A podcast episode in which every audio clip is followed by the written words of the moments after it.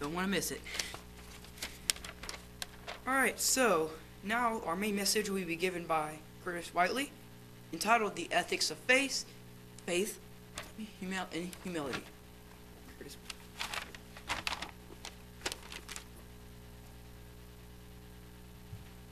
Thank you, Owen. Good afternoon. Wonderful, as it always is, to see everyone here on another Sabbath day. As we pick it up, as you he just mentioned, and as you see in the bulletin, the title of this message is "The Ethics of Faith in Humility." And so, as many of you know, the, this is a series that I began this year. This is our eighth installment of this series, and it's covering the Epistle of James. And so today we're going to look at James, the fourth chapter, the first 10 verses. And so I just want to kind of start off, and I was thinking about, you know, all the things that James has talked about and what we've discussed in this series, and there's so many different things, and so many of the ideas kind of play together. And I'll be honest with you, I don't think there could have been a better introduction to this message than what Steve gave with his message on Ecclesiastes and the perspective of Solomon. But as I was just looking at um, that, that term, humility, just how important humility is in our walk with God, how it's the prerequisite of even understanding our need for God, and it is at the foundation of our relationship with God. As every economist in the world will tell you, we live on a planet with an ever present reality of what is known as scarcity. Scarcity is a term that maybe you're familiar with, but essentially what it is saying is that we have an unlimited amount of needs and wants and not enough resources in order to fulfill those needs and wants. As we look at the Bible, and as Steve just alluded to, the one thing that we don't have scarcity in is in wisdom that comes from this, in truth that comes from this, that surpasses all things. But in having the wisdom that comes from this, the life that comes from these words, of the realities that have taken place, of the things that God has actually done, oftentimes the wisdom comes through seeing the foolishness of man.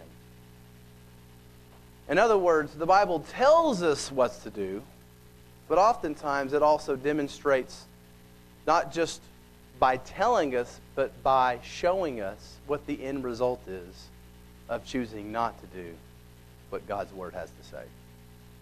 There's an interesting thing, and this is kind of going on that topic of humility, because that's what's going to be at the, obviously, the core of what we talk about today. But most of us are all familiar with the passage of Numbers, the 12th chapter, verse 3.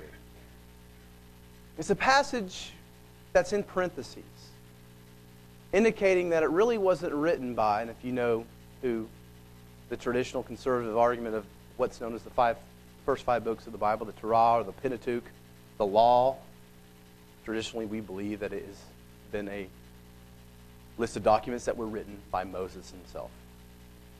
But in parentheses, in Numbers, the 12th chapter, verse 3, this is what it says Now the man Moses was very humble, more than all men who were on the face of the earth. Of course, if you believe like me, and I think most of us would agree, Moses probably did not write that. Hopefully, he didn't write that. Which I'm pretty confident that he did not, especially since in the text it's in parentheses. But what is so interesting about that passage is the reality that the sin in which kept Moses out of the promised land was an act of pride. A man who is said to have been the most humble person on earth is someone who sinned in a prideful manner that kept him from entering into the promised land with his Israelite brethren. Now, some people could say, well, that's a contradiction. But I don't look at it like that at all. Because I think that the Bible has so many of these different little subtle instances where, in one way, this person is said to be a man after God's own heart. But then just a little while later, we see that person commit murder. Albeit maybe not directly, but indirectly. And so I think what this communicates to us is that even Moses, a man who is said to have been one of the most humble people to ever walk the face of this earth, even to, can succumb to the weakness of the flesh. And in this case, the weakness of pride, the temptation of pride.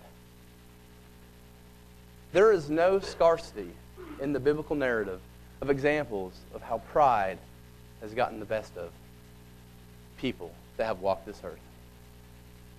As Steve just alluded to in his message, talking about all the things that Solomon alluded to, how all things at the end of the day, you can store up these treasures. And Jesus talked about this. He talked about the same thing that Solomon does about focusing on this earth. And you can build a kingdom and you can build all this wealth at the end of the day. Even the person that was living in a box or shall we say, I don't mean a coffin, but that's what I'm alluding to. Even the person that was living in a little hut uh, made of straw, they're going to the same place as the person who's living in the grand palace. So, as we get into this message today, as we see this, I want us to think about that concept of humility. We know there's only one person on the face of this earth that has ever perfect, perf- perfectly walked in the most humble way that can ever be seen. And he didn't just do it by going around and saying things that sounded pious and saying things that sounded like he was humble. He did it by acting upon it, which is at the crux of what this series is all about acting upon your faith. So I have two main points today, and we're going to get to those. But first, I just want to open up by letting us read the first few verses of James chapter 4. I was going to read all of it, but I'm going to do something a little different today. I want to pick it up, and I want us to see this rhetorical question that James has. Looking at what we talked about last message on this series, we talked about how James ended chapter 3 by talking about seeking wisdom. Wisdom from above. And we looked at the example of Jesus, an example about how he did not rely on himself. Even though we know that he was the pre incarnate Christ, even before he became a human being, he still showed us the example of completely relying on God the Father. But verse 1 of James, the fourth chapter, says this Where do wars and fights come from among you? Do they not come from your desires for pleasure that war in your members? You lust and do not have. You murder and covet and cannot obtain. You fight in war, yet you do not have because you do not ask.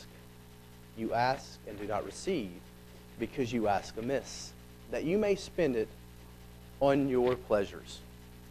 And so, as we look at this, we're looking at what James is, is introducing to us, and we have to kind of step back and just ask the question what exactly is James talking about? Because he seems to be talking about some pretty serious things. He's mentioning killing, it's so serious.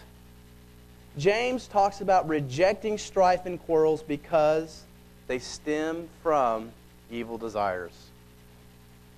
I don't think that's something that we have to really think hard about to just think of examples in our own world and through history how we've seen how humans so often, the one species on this earth, the, the thing that God did in creating this, this world is very interesting because he created man with his, in his own image and gave man dominion and gave man, the spirit of man, the spirit of God, in the sense of having the ability to reason and to think and to create and to work and build. But you look at all the species that God created. It's the one species, yes, we see animals do things that seem horrid, but oftentimes it's out of survival. It's out of nature as in the, in the sense of they do things because it's part of their survival mechanism. Humans are the one species on this earth that, with that cognitive ability, coupled with the flesh, the weakness of the flesh, and Satan the devil that rules over this world, that can build up desires and out of pride and out of vainness cut down other people. This term wars and fights comes from the Greek word polemos and makai. Now, these words oftentimes signify real physical violence. But here in James, if we look at the New Testament, the most common three times, or when we look at the, the, the New Testament, is three times this term Makai is used in the New Testament. And it's almost always denoted as a verbal quarrel or struggle. Think about how often times, I mean, we can think of wars and we can think of battles and we can think of all of that stuff that goes on in our world, but how many, especially with the invention of things like the internet and social media, how much quarreling, how much strife is going on in this world, even among our leaders of this country. I know it might sound like something that's unheard of, but every time you turn on the news, you hear the terms Congress is fighting over the health care bill, or Congress is fighting over, or politicians are fighting over investigations, or they're fighting over a budget, or they're pointing the finger at this person, or that person, or this party, or that party.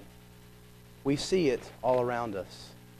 And this seems to fit very well with what James has previously said, especially when in regards to the tongue and how serious the tongue is. And James tells us what the cause of these quarrels are, which goes right along with what Steve told us today about the book of Ecclesiastes and Solomon. He says they're the result of our desires to fulfill our passions. Our desire to fulfill our passions. The Net Bible translates this phrase as passions that battle inside you. James uses a very unique device. He says that war in your members, basically those things that are within your members that are battling within, trying to, of course, denote the possibility of us having both internal desires that are carnal and then, of course, a conscience that's maybe in line with God's Spirit. We see this all throughout the New Testament, this, this description of war that's within us. We see in 1 Peter, the second chapter, verse 11, talking about Peter talking about a conflict between a person and their sinful desire. Jesus talks about this at the end of his life, at the very end of his physical life, when he talks about pray the Father. The flesh or the spirit is willing, but the flesh is weak. And there's a little interesting possibility of the background of what James is alluding to. And, the, a little after the New Testament times, there became this idea among Jews and within Judaism that essentially that a person's body had 248 members in the body, and there is an evil urge and a good urge that fights for the prominence within us. Now, we don't know quite if this is what James has in mind, but I think that we can kind of understand that this is something that the New Testament oftentimes does talk about, and stuff that even us in our personal lives, that we do realize this. We realize that we have been baptized, that we have put off the old man, but the old man sometimes wants to creep back up. That we live in this world that's always trying to get that old man out of us. Whatever James means exactly by this, I think we can all understand that conflict that all of us have.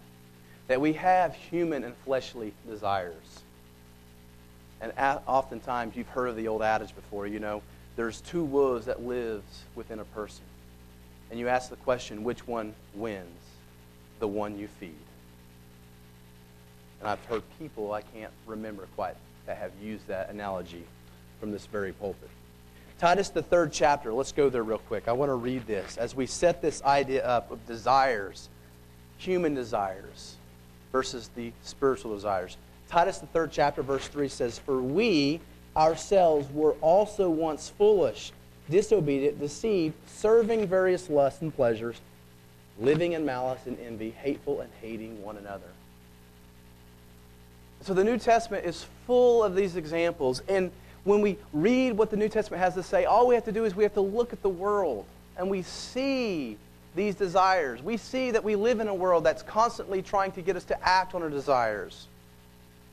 We live in a world, in a country, in a lot of ways. Of course, we're, we're thankful for living in the, the, the country that we live in and, and the things that this country has been blessed for, but we also know that we live in a world where the promotion of self, the promotion of self indulgence, is essentially at the forefront of what everything that we see.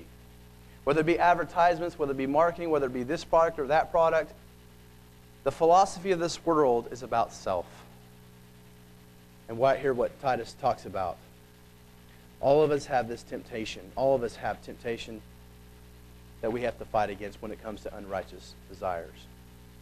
So as we get in to this message, I, as I mentioned, I have two different points I want to bring to us today. The first one is I want to point out that James is telling us to reject friendship with the world. Let's read verses 4 through 6 of James, the fourth chapter. After this, after James talks about this, this idea of the, the, the members within us warring with each other and, and fights and quarrels among people within the very church, he picks it up and says in verse 4 Adulterers and adulteresses, do you not know that friendship with the world is enmity with God? Whoever therefore wants to be a friend of the world makes himself an enemy of God. Or do you think that the scripture says in vain, the spirit who dwells in us yearns jealously? But he who gives grace, he who gives more grace, therefore he says, God resists the proud, but gives grace to the humble. Right here, James is telling us to reject the friendship with the world. And he gives us several reasons why. Number one, he's playing on an Old Testament metaphor. That is, those who are friends with the world are committing adultery. We know all throughout the Old Testament, the prophets. We look at the, the book of Hosea and that prophet, and he talks about how Israel, Israel was the wife of God. Israel was in a covenant relationship with God.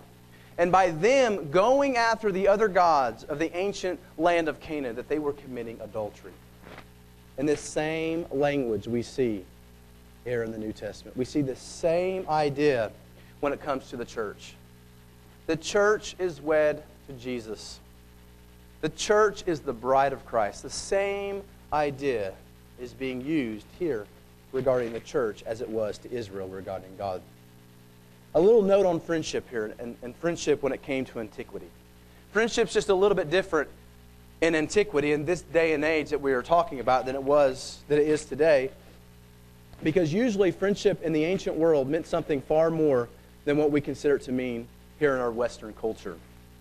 In this age, it was described as a lifelong pact with people with shared values and loyalties. And in essence, being a friend with someone or something meant lining up and calibrating oneself with that person or entity in thinking, values, beliefs, and longings. And of course, being friends with the world is something that over and over and over again we are warned not to do. This term world, we see many descriptions of it in the New Testament. It's the Greek word cosmos. It's the same word that both John as well as Paul use, in talking about love of the world being opposed to the love of God. Paul talks about it in uh, 2 Timothy he talks about in 2 Timothy 3, verse 4, and describes the world as the system of evil controlled by Satan, including all that is opposed to God on earth. We also know that in the Sermon on the Mount, Jesus talked about this. He talks about the world in different ways, but he talks about the idea of mammon, of wealth, the things that the world holds up in high esteem as something to be sought after. And he talks about the, the love of things, the love of things over God, and about how a person cannot serve two masters. We cannot serve the world. We cannot have one foot in the world and one foot trying to serve God. The idea, of course, is also linked within the book of James here. We'll get to that in a minute. Verse 8 about being double minded. So the flirt with this world, or to flirt with this world, is friendship. And friendship is to choose to commit adultery with this world over and against himself. and we see this over and over again with ancient Israel. And the end result was, of course, the, although not permanent, but the temporary destruction of the nation of Israel. You know, just as an illustration, to be an adulterer, one must be in a present covenant or contract with someone. Usually we think in terms of the idea of being an adulterer, of course, we think of marriage. I mean, that's the way that we think of adultery. You know, two people get married and one person breaks that contract by somehow having affection or having an infant, you know, a, a relationship with someone else. A few years ago, I came across an article that was talking about why women leave the men they love. And in this article, I thought it was really interesting because this article described a very different type of infidelity. It's, it's not talking about men who go out and that cheat on their wives, but rather it's talking about men who are in an adulterous relationship and they don't even realize it. The article talks about, you know, the absent spouse, the spouse that's focused on other things other than his wife. Maybe it's the golf course. Maybe it's work. Maybe it's hobbies. The spouse, the husband in this case, was focused on everything else but their wife, whether significant other. And I thought that was interesting because, in a way, that is very true. When you are holding something esteem or you're focusing more on that, whether it be something abstract, a hobby, whatever it be, and you're putting that first, it is a type of adultery. Of course, we have to work, we have to do things, we have other obligations. That's how life is. And we can just think about how that right there is doing almost the same thing. You are putting something else above your significant other. Interestingly, though, in this article, it describes about how most men, they never even think about it in these terms. They never even realize, in the case of this article, what they were doing. And isn't that just how it is in our own life when it comes to us and God? I mean, think about that. We think of adultery, towards God. We think about, you know, worshiping false idols. We think about putting other gods before our God. In our minds, typically, we think, well, I'm not like bowing down to an idol. You know, I'm not, you know, going and worshiping at another, you know, place of worship that's of another religion. I'm not committing idolatry. I'm not worshiping a false God. And that's the thinking sometimes that we can get into. And I think that this is a misconception. Because anything that comes before God, anything that is before our allegiance to God, is idolatry. And in this case, here in the book of James, we see an example of individuals that were putting their worldly desires above the things of God. That were putting their worldly desires and weren't even considering God in the equation. And they were on a path thinking that somehow that if they could just get this, they were going to be happy. If they could just get this, that they were going to be fulfilled. They were believing in a lie. Another reason we don't want to have friendship with the world is because friendship with the world makes us enemies of God. Not just adulterers, but enemies. We can see this in the illustration that was given to us by James about being an adulterer.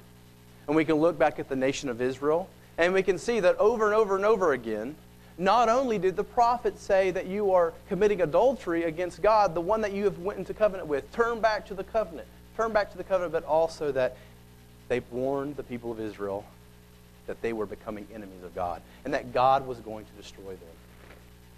Daniel, the seventh chapter, we've all heard of that before. Talks about the four different beasts that are going to come about within the end times. And we know that in the end, these beasts that fourth beast in particular, that is synonymous, that is basically the, you know, what the world is, the world system is going to be brought down. And all who align with this beast, this world system, is going to be brought down. We see that these ideas, these things that were, these worldly behaviors, at least in part, were frequently demonstrated all throughout the letter of James. We see discrimination against people we see individuals in the church, the people that he was talking to, that were acting like the world and treating people like the world, treating people in esteem according to the way that people should be treated according to what the world says they should be treated. It talks about, here in the book of James, people speaking negatively about each other. And of course, in this present context, it talks about pursuing worldly and selfish pleasures and thus creating strife and conflicts. All of these behaviors demonstrates a rival allegiance, one that sought the carnal will over God's will. What about the context of our lives today? Are we doing things? Are we living a life? Are we acting as agents of the world or agents of God? You know, I've never done this before. They tell you sometimes it would be an interesting little exercise, but it'd be interesting to sit down, and each one of us on a personal basis, of course, to log every little thing that we do in a week. How much time do we spend in this activity? How much time do we spend watching TV, you know, reading a book? You know, of course, most of us have to work, so that's going to take a lot of our time. How much time do we spend in our hobby?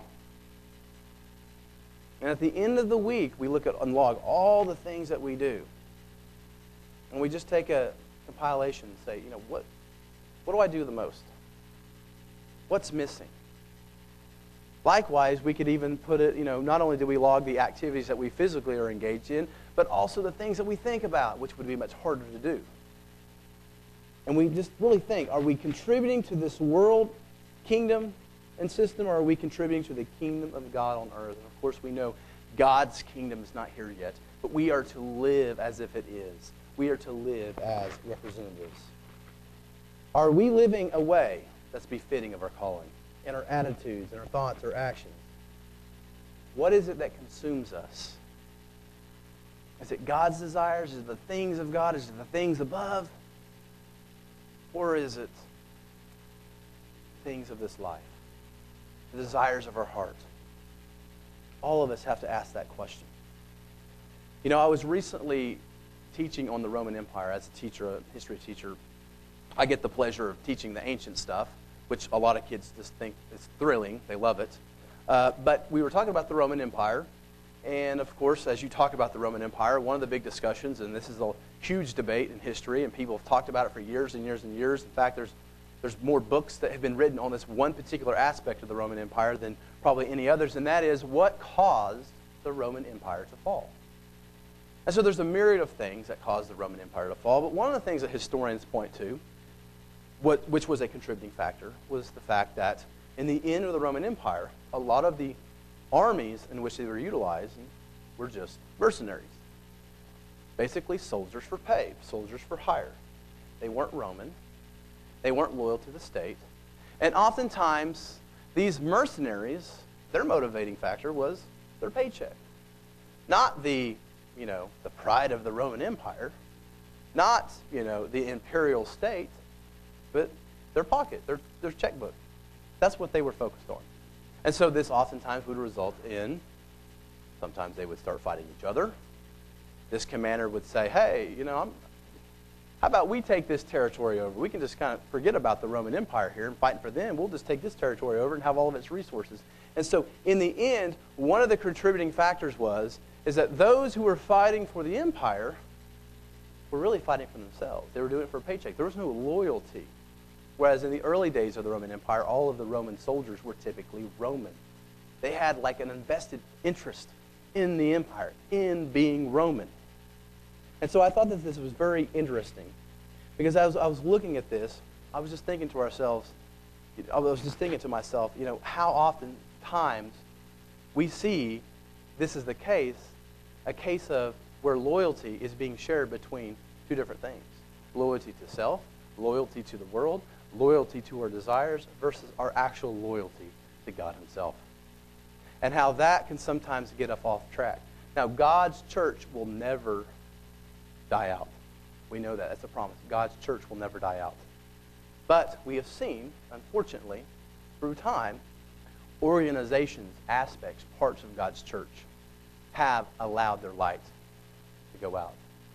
No reference whatsoever to our context, but just simply looking at how it's easy sometimes to think of in terms of, you know, we're God's church, we're, you know, Christians, we follow God, and think that none of this could ever happen to us. You know, it's easy to look at the Old Testament examples, that was Israel, but sometimes we have examples right here in the New Testament where actual Christians were slipping and doing things.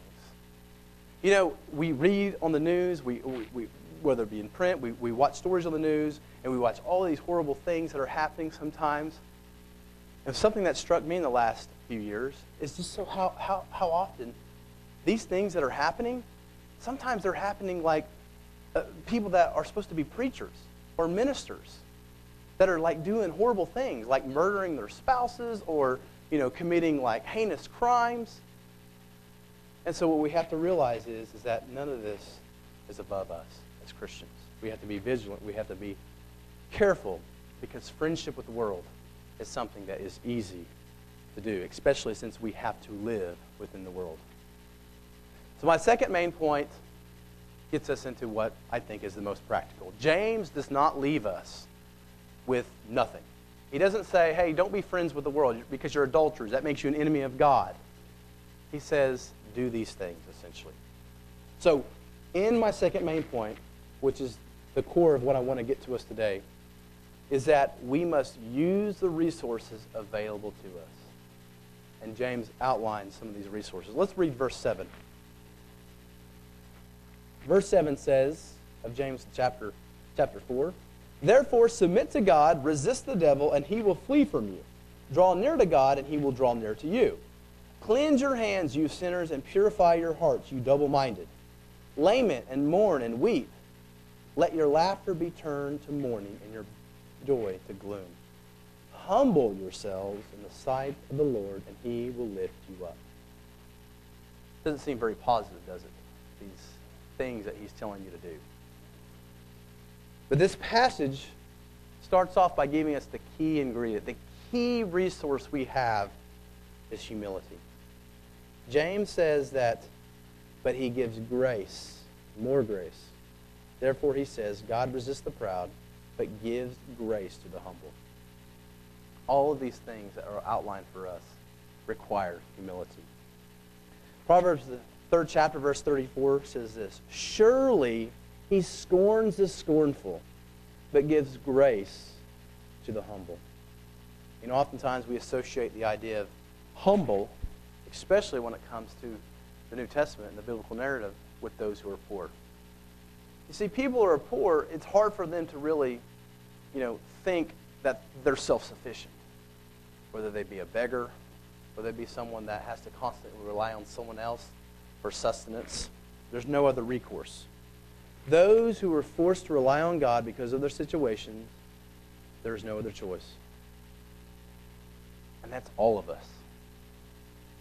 There's no person on this earth that's self-sufficient of their own, on their own accord, whether they think so or not. Now, we're not talking about self-sufficient and you know they can make ends meet and they can pay their bills. I'm talking about self-sufficient and giving themselves life. God alone has given us life.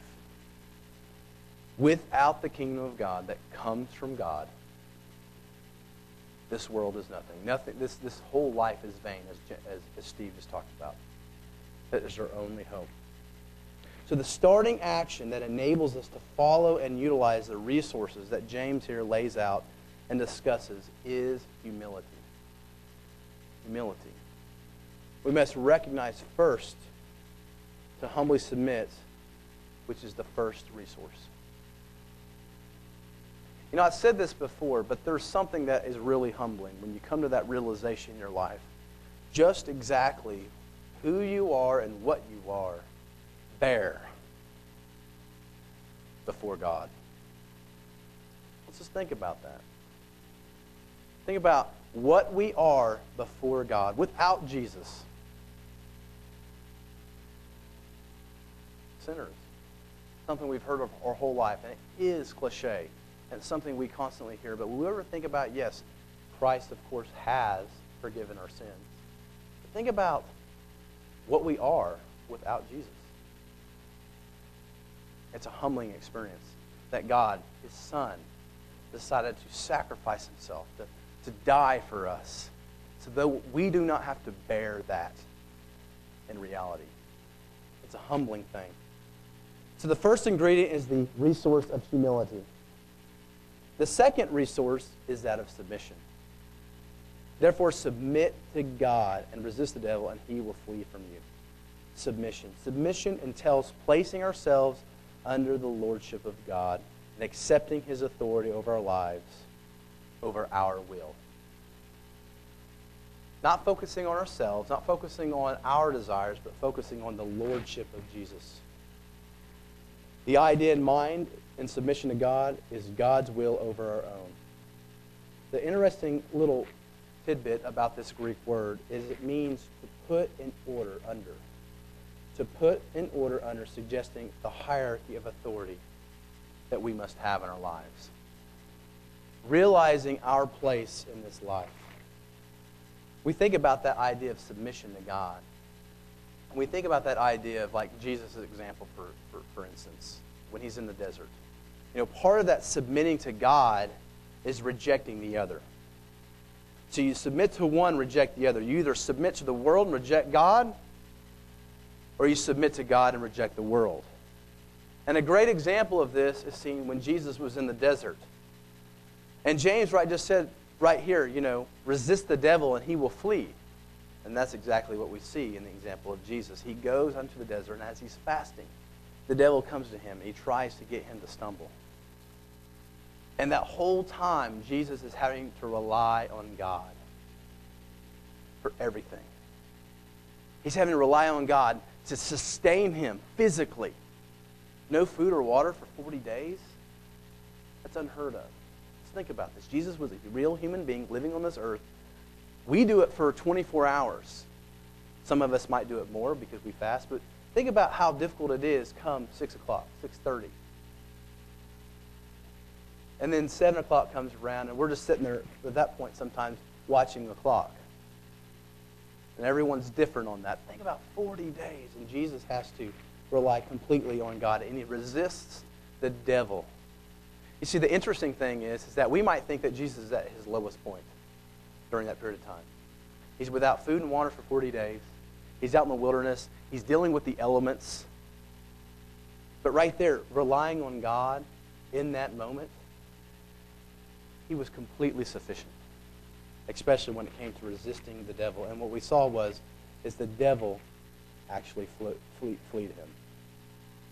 At the heart of Satan's agenda and his desire is his desire to get us to doubt, deny, disregard, and ultimately disobey God's word, to submit to this world. And I think a lot of the evidence in the biblical record demonstrates that a lot of times the danger in this. I think that we can think of this in situations that we've been in. The danger is, is when we are doing things where we are actually submitting to the world and we don't even realize it. That we are actually submitting to our own desires and we are sinning, and it's something that we don't even realize that we are doing. Let's go to 2 Samuel verse 12, or chapter 12, rather. I want to read this. This just came to me. How forgetful we can be, not only of God's word, and the things that we are supposed to do, but how forgetful we can be of our own stumblings, of our own shortcomings, and sometimes convince ourselves, well, I'm not like that person. Well, when I did it, it wasn't as bad because of this, this, or this factor. We constantly try to convince ourselves somehow maybe what our sin was wasn't as bad as maybe what the other person's sin was.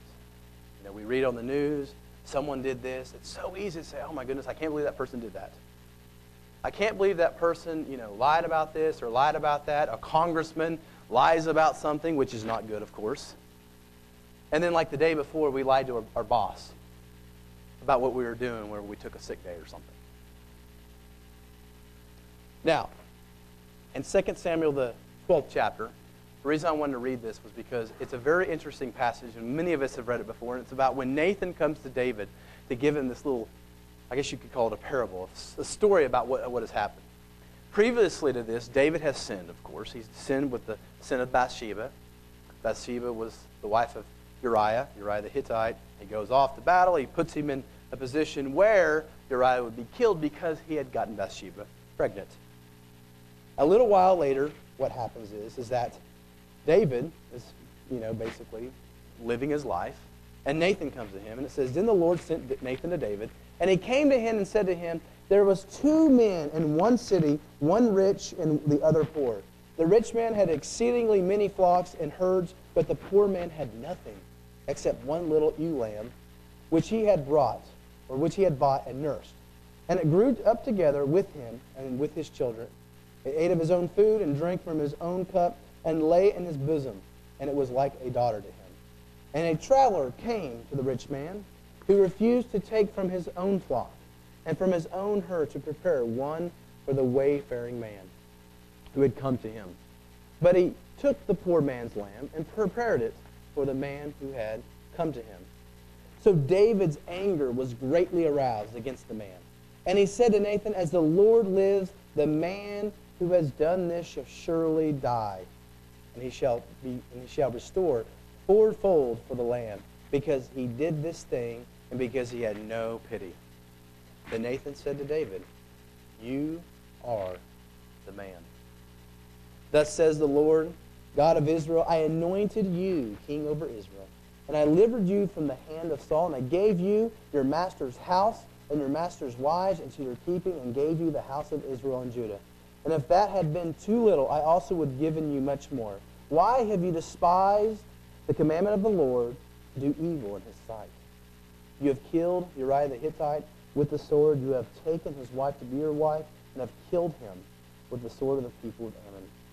Now therefore, the sword shall never depart from your house, because you have despised me, and have taken the wife of Uriah the Hittite to be your wife. Thus says the Lord, Behold, I will raise up adversity against you from your own house, I will take your wives before your eyes and give them to your neighbor. And he shall lie with your wives in the sight of the sun, for you did it secretly, but I will do this thing before all Israel, before the sun. So David said to Nathan, I have sinned against the Lord. And right here in this example, David, he's angered at this man who did this, all the while forgetting about what he had done. Being an example of how easy it is to forget the things that we have done. To humble ourselves and to realize that we're really not as good as we think we are when it comes to maybe following after God, and that we have to continually submit to God on a continual basis and reject and resist the Lord. So, what does resisting look like? I just kind of came up with a few points that are more practical in nature than anything. Getting out in tempting situations. If we're in a tempting situation, get out of it. Remove it for our life. Remove it from our lives as best we can. Remove it. Do what we can to get out of it. Replace our devotion to things with devotion to God. Set daily time to pray, study Scripture, be with other children of God when possible. We still live in a world that is controlled by Satan, and we still have to every day come prepared for what the world will bring us.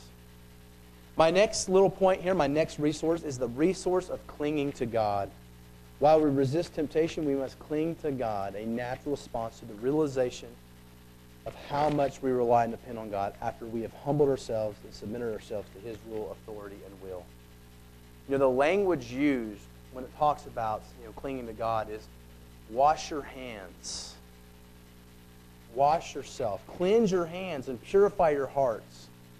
Cleanse and purify are terms that are associated with the temple, that are associated with the priesthood. This would remind his readers of those ceremonies that went on within the priesthood. The addition of the idea of you double minded man or you double minded person adds some significance in this because it talks essentially about purity, about blending of elements. We talk about purity. We talk about double minded man. We talk about people who have kind of a mixture, a mixture of elements.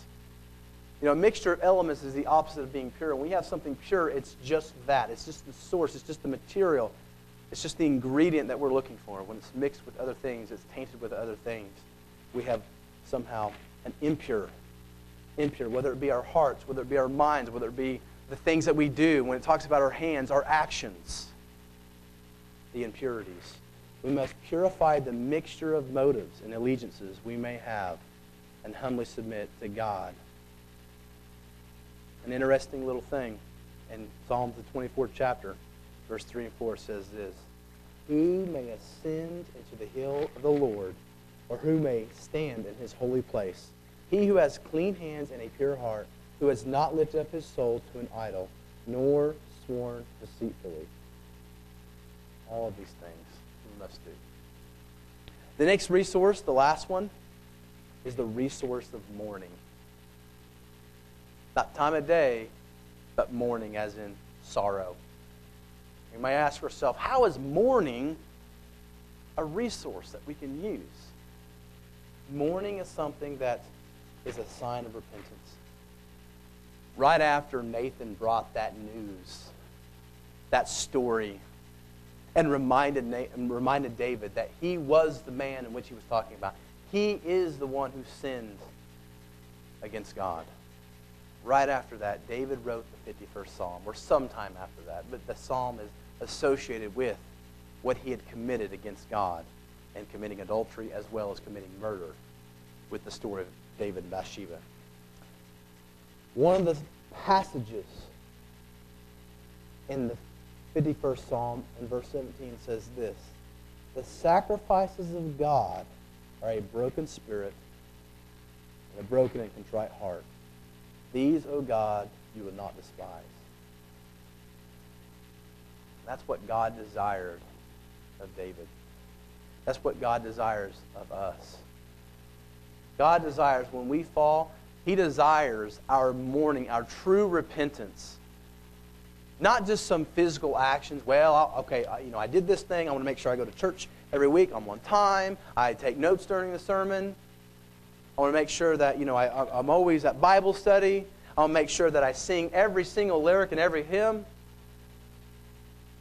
God desires the purity of the heart. He desires the mourning because not because he wants us to be sad, not because he wants us to go around and just think, oh, I'm so depressed and I'm so horrible, but because he knows as the creator of us that that is the part, that is the sign of true understanding of what we have done. That's the sign of true repentance. When we are sorry, we are truly sorry. It is sorrowful. It's something that's sincere. And that's how we can tap into the resource of mourning. Let's just consider one more thing here as we close in just a minute. It's a story that we've heard before many times. It's the story of the Philistines and when they stole away the ark of the covenant from the ancient, ancient Israelites and in 1 Samuel. If you read that story, there's an interesting thing that sometimes if you read really carefully, that you'll notice. When this happened, the Israelites had no mention of repentance, no mention of seeking God out in prayer. And in fact, what is found at the end of the story is that the Israelites were engaged in polytheism. All they were worried about, oh my goodness, the Ark of the Covenant has, has left us. They didn't fall on their knees and say, God, we've sinned. We've obviously not been doing things right, that you have allowed this to happen. There wasn't any talk about repentance. There wasn't any sorrow. But in 1 Samuel, verse, chapter 7, verse 3 and 4, Samuel says this. And Samuel spoke to all the house of Israel, saying, If you will return to the Lord with all your heart, then put away the foreign gods and the Ashtoreths from among you, and prepare your hearts for the Lord, and serve him only and he will deliver you from the band or from the hands of the Philistines. So the children of Israel put away the, Baal, the, the Baals and the Ashtoreths and served the Lord only. A lot of foolish feelings that the Israelites probably had. They're running around, they're maybe doing this, maybe they're thinking that they had to do this ritual or that ritual. They're serving, you know, idols they're in a full panic because of the plight in which they are in with the Philistines. And the whole time, all they needed to do was a simple, genuine act of true humility and repentance and mourning. That's what God desired of them. So as we close, when the we close this eighth part of the ethics of faith and talking about humility, I want us to just think about the things about what James has to tell us I want us to think about these string of passages, these 10 string of passages. Talk about the things that are very practical, the things that we can see in life, that we can see happen, whether in our own life, whether it be in the world, whether it be in past experiences. We know we are a part of a tradition, a part of a church. Not this church in particular, but a, you know, a, a history where we've seen you know, strife be borne out within the church of God. And I want us to ask ourselves if we are humbling ourselves before our God. Being humble before God Almighty, I think, is the linchpin of being friends with God. We're to reject the world and submit to God. It is what ensures us that our allegiance with God requires a singleness of mind. And in these string of passages in James 4, or James, uh, James chapter 4, like so much of James, he has presented us with practical and easy to relate scenarios, especially as it relates to our human nature. As we strive to live in humility with God, let us pull on the resources of submission, our cleanness to God, and our repentance and reject the selfish desires and the friendship of this world.